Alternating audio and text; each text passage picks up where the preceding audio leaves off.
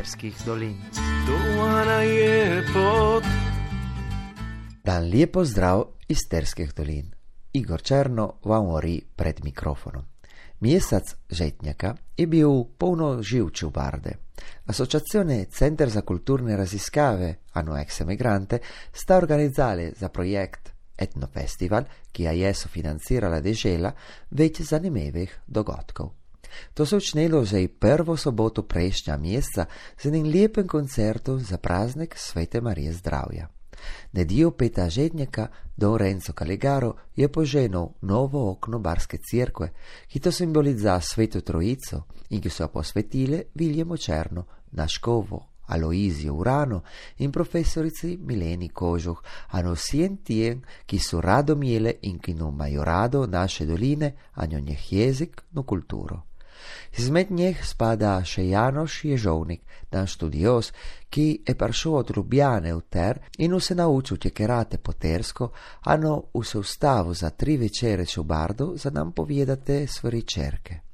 Tako le smo zdovedali, che naš dialet ima nekine particolaritade, ma ima še veliko struktur in besed, ki jih moramo obrijesti do veliko dialetto, ki nu se tekerajo po naših dolinah, a noče v Sloveniji. Dr. Janoš Ježovnik je tako lep povedal. Hvala lepa, Igor, ano, hvala lepa, Susje, ki ste prišli kle in je le za poslušati, ko imam povedati, ja, ki si prišel od deleca, no nisi dan od vas, pero si študiral te dialet za moj doktorat od ricerke, si obrijetu deset paize, deset vasi, kle v terskih dolinah, od Terra do, do Berginja, do Mažerol.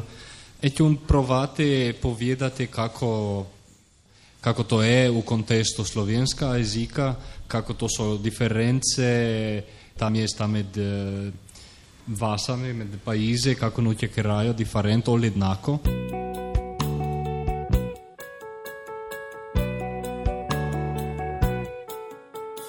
Terščina sodi med narečja tako imenovane beneško-kraške narečne ploskve, ki je danes del primorskih narečij. In sicer po nekaterih značilnostih je naprimer bližje bolj a, severnim slovenskim narečjem, to se pravi a, kakšne koroški narečni skupini, spet po drugih narečnih značilnostih, ki so malo mlajše pa se bolj približujejo srednje slovenskim narečjem. Medtem ko po mlajših narečnih značilnostih je pa jasno, da ker so pač mlajše, so se imele manj časa širiti po geografskem prostoru in um, so zato bolj omejene, ampak vendarle se terščina povezuje z nadiščino in rezijanščino tudi ob soškim narečjem v nekaterih teh značilnostih. Torak 28. žetnika je prišla na obisku Bardo in plestišča, še ministrica za slovence za mesto in po svetu Elena Jaklič.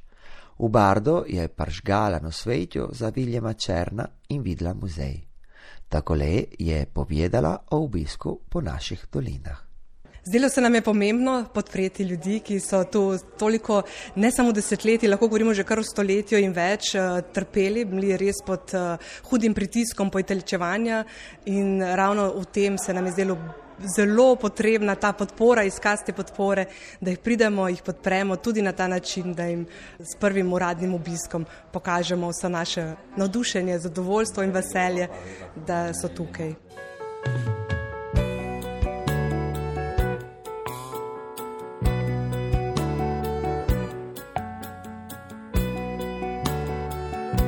Srečali smo se namreč tudi z županjo.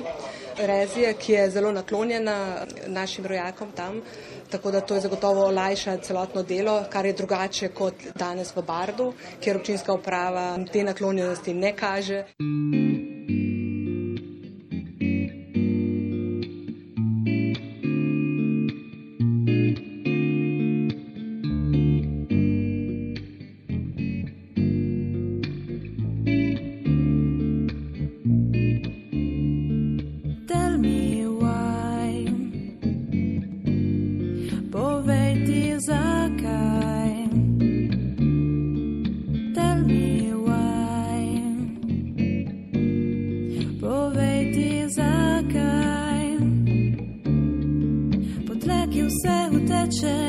Gosta je magla, a jar bo je marzu.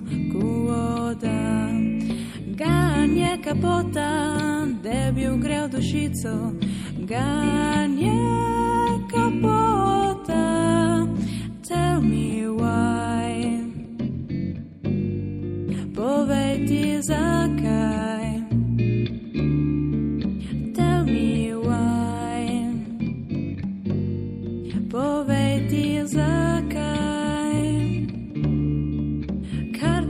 Te zapusti, vino zagreni, mlijeko zakisni.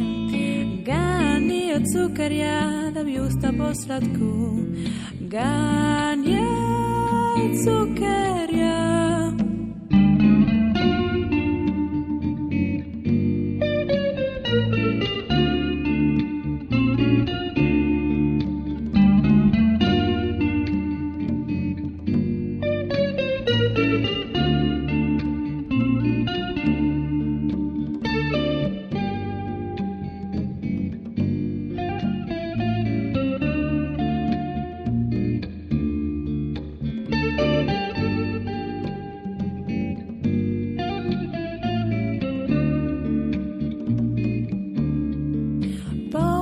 Po tistem cajtu pride drugi cajt, druge magle. Sonce, ki pravižge, tisti, ki zagreje srce.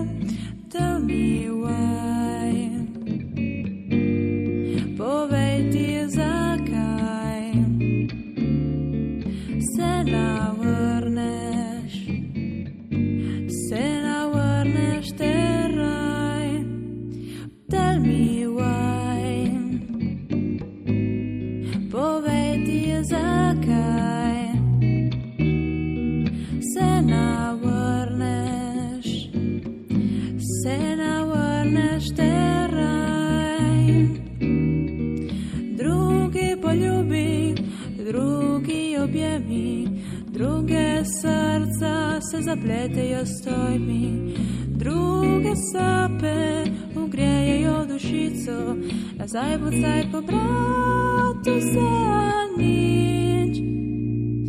Tell me